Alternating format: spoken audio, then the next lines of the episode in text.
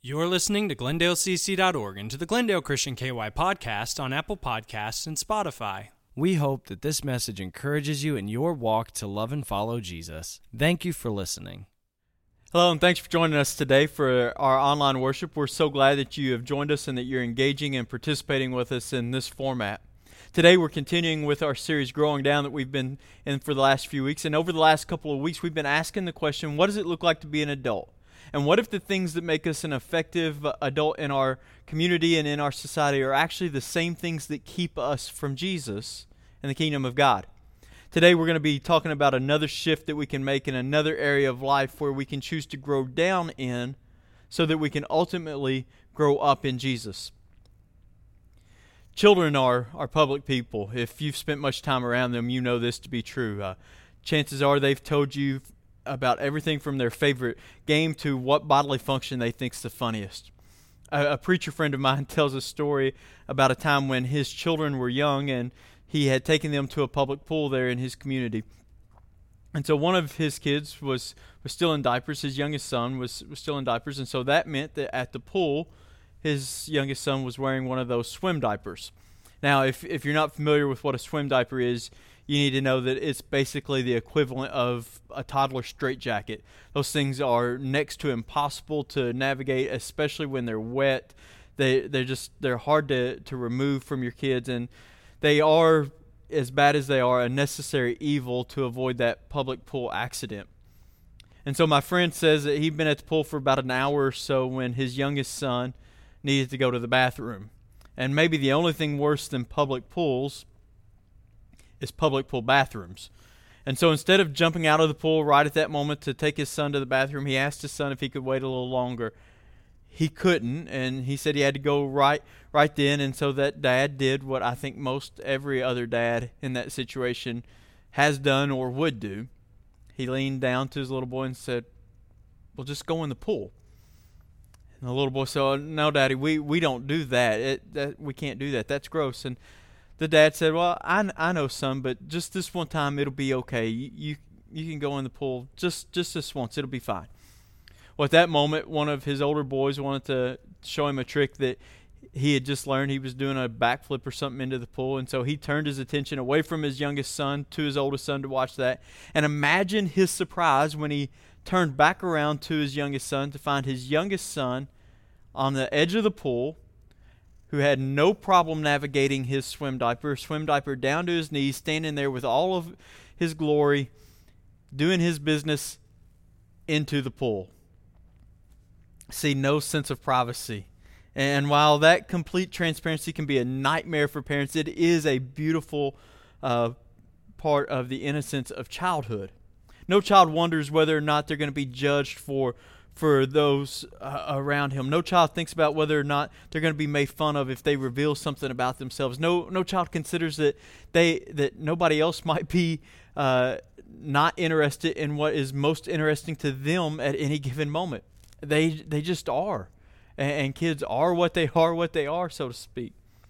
As we grow up, though, we gravitate more and more toward a greater sense of privacy.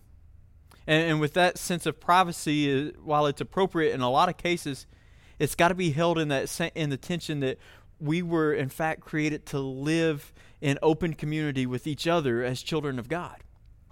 If we're going to grow up in Christ, then we need to grow down in this overinflated desire for privacy, exchanging it for the kind of open transparency that comes when we know that we are fully uh, accepted and fully loved through Jesus when, when we as God's children are convinced of this, then we'll be both full, uh, free to fully lo- love and to be loved by others.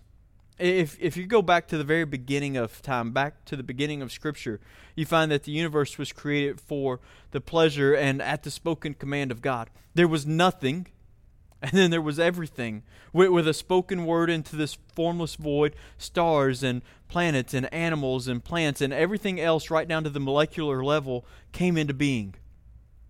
In reading Genesis 1, you find that as this good work of systematically creating all that we know was accomplished, this, the same refrain appears after each act God saw this, and it was good. And of course it was. Everything was right. All was in harmony. Everything was placed in its divinely orchestrated position, all culminating with the creation of the first man, uniquely created in God's own image, placed into this perfect garden. But it's at this point in the story of creation where the refrain begins to, to falter a little bit. While everything was good, and there was one thing that was not good it was not good for man to be alone. But soon, soon he wasn't alone. God fashioned the perfect complement for him woman. And God created this man and this woman in his image, which in, entails the unique need and desire and capacity for us to be in relationship. We were meant to be together, both with each other and with God. It's not by it's not accident, I think, that in the garden, free from the perversion of sin, that Adam and Eve, this first man and first woman, were naked and they felt no shame. They, they hid nothing from each other and they hid nothing from God. There was a genuine harmony in those first few days. But it wouldn't last. Born from the lips of the lying serpent, this man and this woman believed a great and terrible lie about God. And the lie behind the words was that God did not really love them, that surely God was holding out on them. And Adam and Eve believed this terrible lie. And as a result came the first experience of two things that still plague our lives today fear and shame. Adam said, I heard you in the garden and I was afraid because I was naked, and so I hid. And that's where we remain today. The difference is that now we hide behind cleverly uh, and cleverly posed and, and worded social media posts, and, and we clothe ourselves with pleasant platitudes the, the setting and the attempts might change, but we're still there, cowering in the tree, suddenly aware of our own vulnerability. This sense of vulnerability is ironically also a part of getting older. Once upon a time, as, as children, we not only lived out in the full, full view of everyone, we also lived with a sense of immortality. We, we didn't think that we could get hurt uh, or physically or emotionally, and so nothing seemed too dangerous for us. And, and so we just lived with abandon, unapologetic for our adventures. But the years have taught us differently, haven't they? We, we have a long list of broken bones and stitches and, and scars and wounded hearts that show us just how vulnerable we really are. That's why we find ourselves hiding. Why, why we feel the need as adults to protect ourselves from anyone and anything that might bring us harm. And we spend an incredible amount of time and energy maintaining our precious privacy, all rooted in that same fear and that same shame that all of us bear in one way or another. At some level, I believe that most of us live with the fear of this question Is today going to be the day? Is today going to be the day that I am found out? And, and by by using the words found out, I'm not talking about some secret sin that we've been treasuring is suddenly brought to light, although many people live with that fear as well. What I'm talking about is the same sensation that Adam and Eve were coping with in the garden that with their feeble attempts to cover up their own nakedness. Most of us are walking through life in various degrees and in various situations which we feel radically unequipped and unbelievably unqualified for. And with that in mind, the, the question might start to sound a little bit more like this Is today the day that my boss finds out that I really don't know how to run this project? Or is today the day that my kids find out that I have no idea how to parent teenagers? Is today the day that my, my friends find out that I'm really not as clever a, as they, they think I am? Is today the day that the church finds out that I really don't have any idea what I'm doing? It's a paralyzing uh, fear of being found out, of being discovered to be somehow less than what the perception of others have of you. And, it's it's that feeling of wondering whether or not the next action, the next tweet, the next statement, the next post is going to be funny enough, or smart enough, or wise enough, or clever enough, or, or penetrating enough to buy us just a little bit more time. And if we're not careful, we can find ourselves devoting endless energy to making sure that our carefully crafted personas continue to withstand any scrutiny that comes its way. The remedy for our own fear and our own shame is the same one that God provided for Adam and Eve in the, in the garden it's the gospel. It, it's in that same garden, now marred by sin, that we find the, the shadows uh, of the remedy for sin and all the fear and shame that comes along with it. God said this He said, I will put hostility between you and the woman betw- and between your offspring and her offspring. He will strike your head, and you will strike his heel. And then it says, The Lord God made clothing from skins for the man and his wife, and he clothed them. The, the gospel is the battering ram for fear and for shame. But, but fear and shame aren't broken down by inflating our egos. The gospel doesn't lie to us and tell us that, that we are as clever or as qualified or as wise or as smart or as engaging as we might appear to be. In fact, the gospel does just the opposite. The gospel reminds us that not only are we not everything that people might think that we are, we are actually we're much worse. There is more darkness, there is more bitterness, there is more hatred and jealousy and laziness that lurk within our souls than we would ever want to admit to ourselves, let alone admit to anybody else.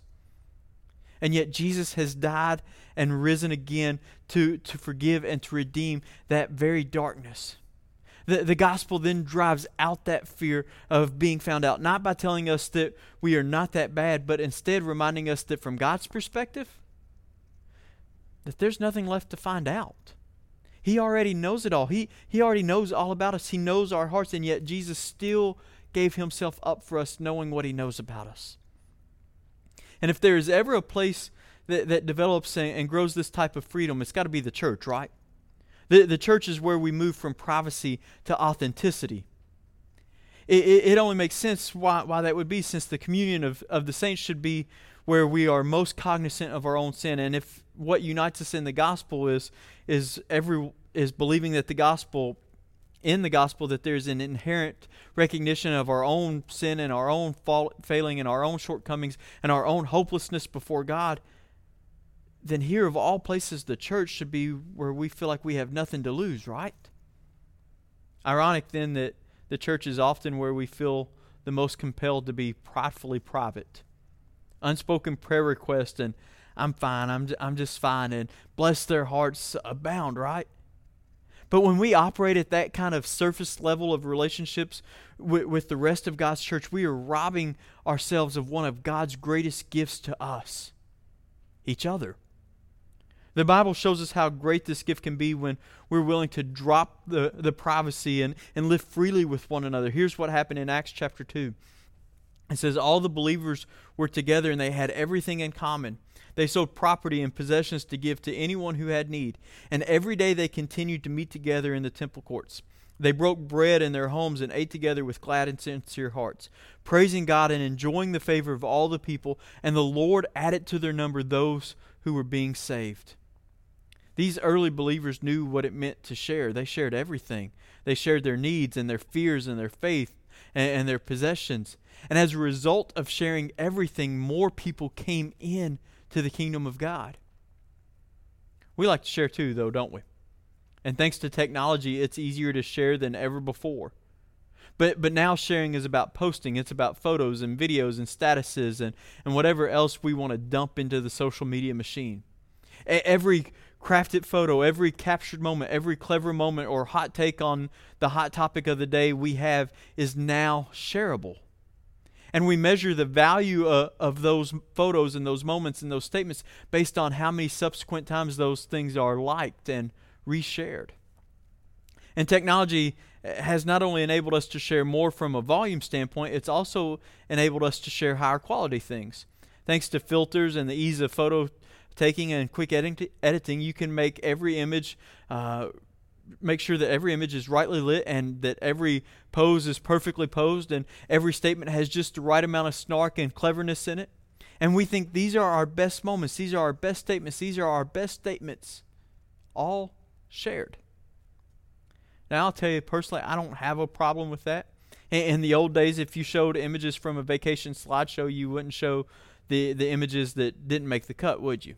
So, so in this very public forum, there is a certain amount of discretion that is rightly applied when we choose to not dump all of our dirty laundry onto to the internet. But this new version of sharing, in which we share both in great quality and great quantity, it has to be amended when it comes to the church. In the church, we have a very simple and yet increasingly difficult to follow command that we find in Romans chapter 12. Here's what it says It says, Love must be sincere, hate what is evil Cling to what is good. Be devoted to one another in love. Honor one another above yourselves. Never be lacking in zeal, but keep your spiritual fervor serving the Lord.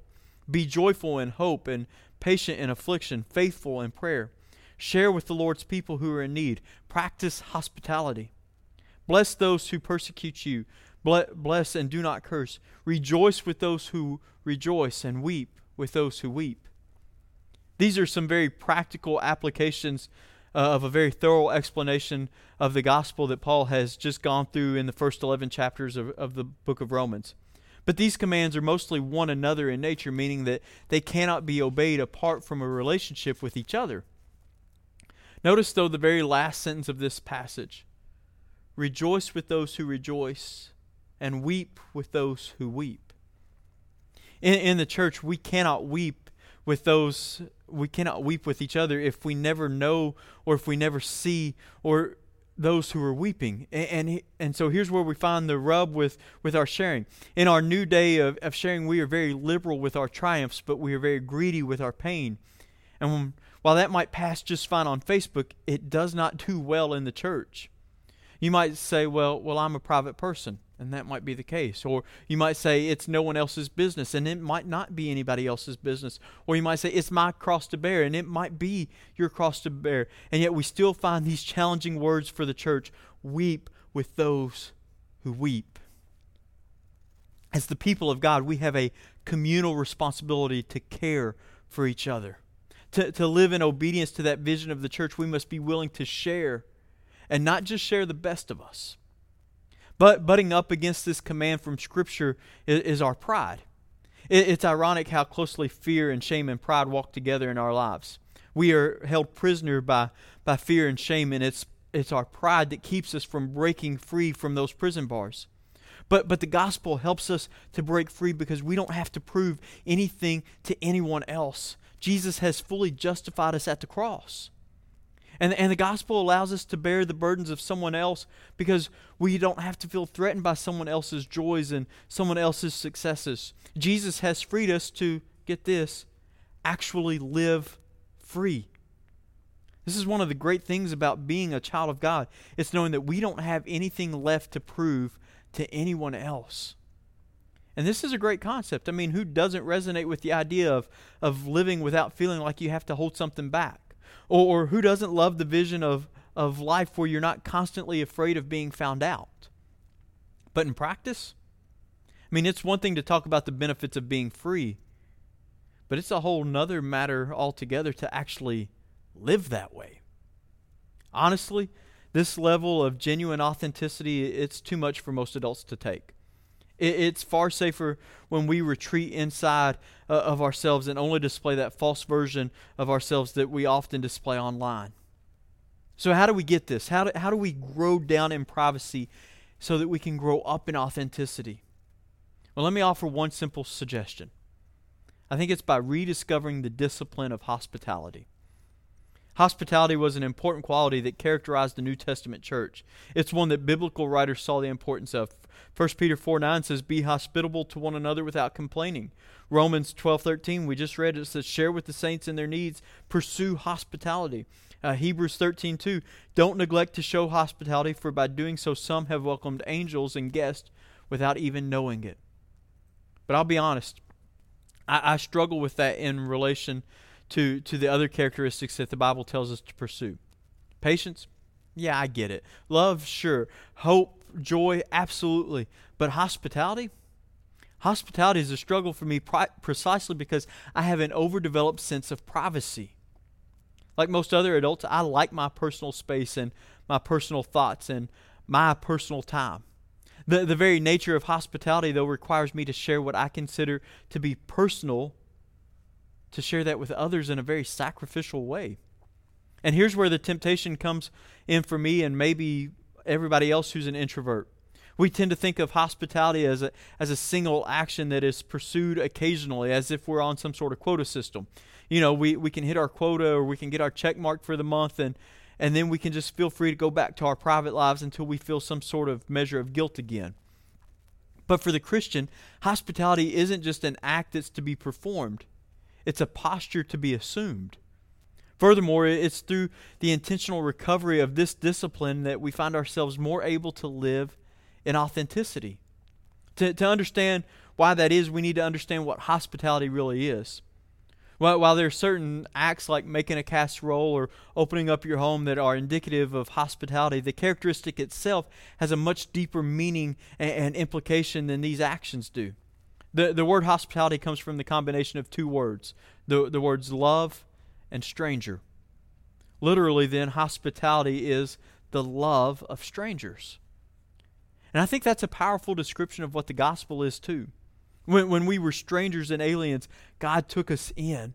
When, when we were without a home and without a family, God brought us into His family. When, when we were without hope in the world, God adopted us as His children. And in the ultimate act of hospitality, God provided a way to welcome us through the death of Jesus. Hospitality is a, is a characteristic that compels us to put aside our own interest and, and to lay down our own desires and to welcome the needs of others above our own. Just as Jesus did with his life and his death, and just as the early church did in Acts chapter 2. Jesus, during his life, epitomized hospitality. Even though he didn't have a home, even though he didn't have any physical resources, even though he didn't have an oven or a casserole dish, Jesus practiced the core of hospitality which is sacrificing something of your own to welcome others in.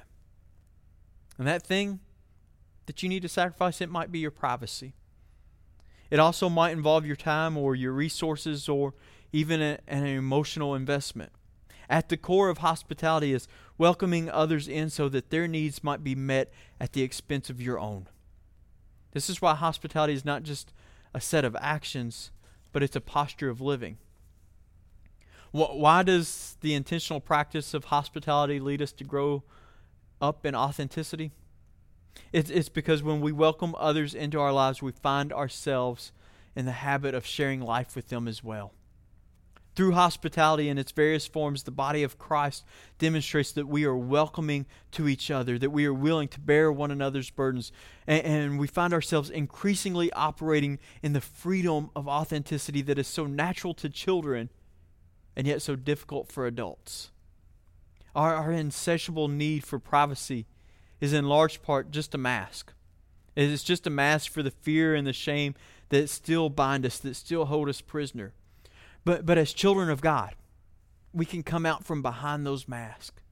We can find a God there who has clothed us in a far better way than we could ever clothe ourselves. He has clothed us with righteousness.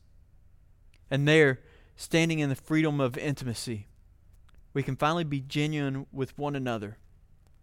With nothing, not, not because we have nothing to hide, but because God has seen everything that we have to hide, and He loves us anyway. And so, as we continue talking about some shifts in thinking, today I want to encourage you to choose to, in your thinking, to, to grow down in your privacy so that you can grow up in authenticity, so that you can ultimately grow up in Jesus. Because privacy might work well in, in our society and in our culture, but it doesn't work really well in the kingdom of God. Authenticity, transparency, genuine, that's what works well in the kingdom of God. That's what makes us good citizens of the kingdom of heaven. So, would you grow down in privacy so that you might grow up in authenticity? Would you choose authenticity today over privacy? Would you choose Jesus? Let me pray for us. Father God, we love you, and we are thankful that you um, have always been vulnerable with us, that you have never hid anything from us, that you have um, always been very transparent with us. And so, Father, would we relay those characteristics in, in our own life? and in the church. Father, as a church, would we not be so concerned with what other people think of us and, crafting a persona that, that only shows the best of us, but would we be people who are real, who have flaws, who who have mis- who have made mistakes, who who bear one another's burdens and and don't have anything to hide because Jesus has taken care of all of those things. Father, would we choose authenticity. Father, in, in a world that has so much fakeness to it. I think what people crave and desire more than anything else is realness, authenticity. And so, Father, would that start with us in the church? Would we be like the church in, in Acts 2 that, that shared everything with one another, that shared their faith, that shared their possessions, that shared their hurts and their needs and their imperfections? And I think if we would do that, we would see the same result that they saw that more people would be attracted to the authenticity of the church, and more people would come to know Jesus as a result. And so, Father, would we not only see this as, as a chance to grow up in in Christ, to to get rid of our privacy and to to grow up in authenticity so that we could grow up in you, but would we also see this as the invitation for someone else to come to know you? That we might be real people, authentic people, living in this world, attracting other people who desire real relationships with other people but also with you. Father, thank you for Jesus. And it's in his name that we pray. Amen.